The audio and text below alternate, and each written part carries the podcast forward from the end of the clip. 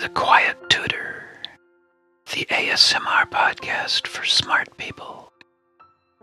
Listen to soothing whispers on topics of science, physics, technology, history, and more. Today's episode How does a sailboat sail upwind? Have you ever wondered how a sailboat moves towards the wind? It's pretty obvious how it moves downwind. You stick out your sails, and the wind pushes you along. But upwind is a little trickier to understand.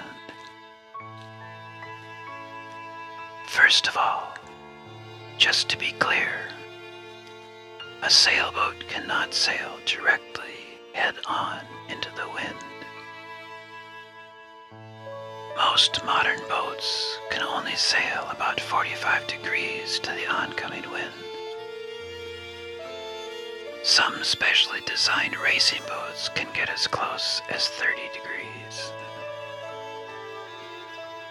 Okay, first off, we'll need to learn a few terms. There's a whole specialized, often confusing vocabulary in the sailing world. But for today's lesson, we only need to know a few. The sail, of course, is the large triangular shaped sheet that catches the wind. But never, and I mean never, call the sail a sheet.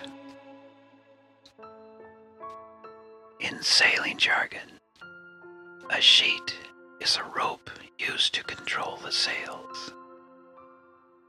Ropes, by the way, are usually called lines. I think all this is because sailors love to confuse landlubbers. But I digress. Mast is the tall post that supports the sails. Under the boat, you will find the keel.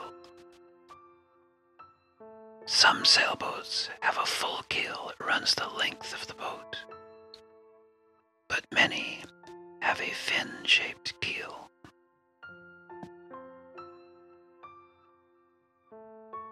When a boat is sailing as close as it can to the oncoming wind, say it's sailing close hauled.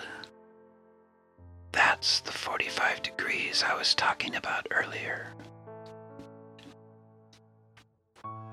Whenever the wind blows against something, whether it's a sail or a whole island, the side being hit by the wind is known as the windward side. And the side opposite the wind is the leeward side.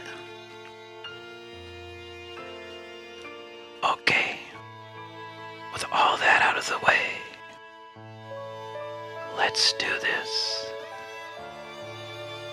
Much like an airplane wing, the sail splits the wind in two, forcing it to travel along both sides. The wind passing over the outside bulge, that's the leeward side of the sail, has a longer distance to travel, making it move faster. The wind on the windward side has a little less distance to travel, so it is moving slower. According to Bernoulli's law of fluid dynamics, fast moving air generates low pressure, while slow moving air generates high pressure. It's this pressure difference that gives an airplane lift. That pressure difference on the sails pulls the sailboat forward. You might say a sailboat sailing close hauled is being sucked instead of blown. Yikes.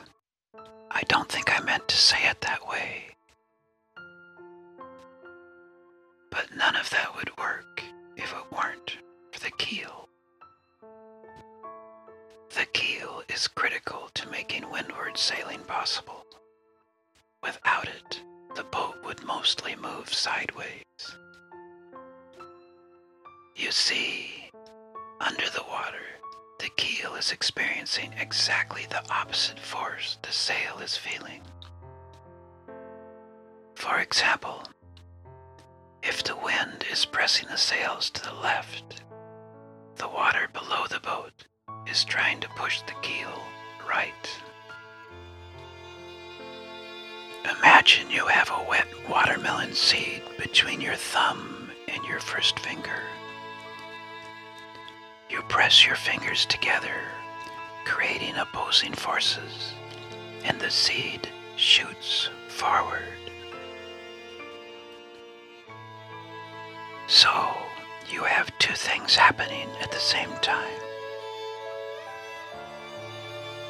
The pressure difference, sucking, and the opposing forces, pinching.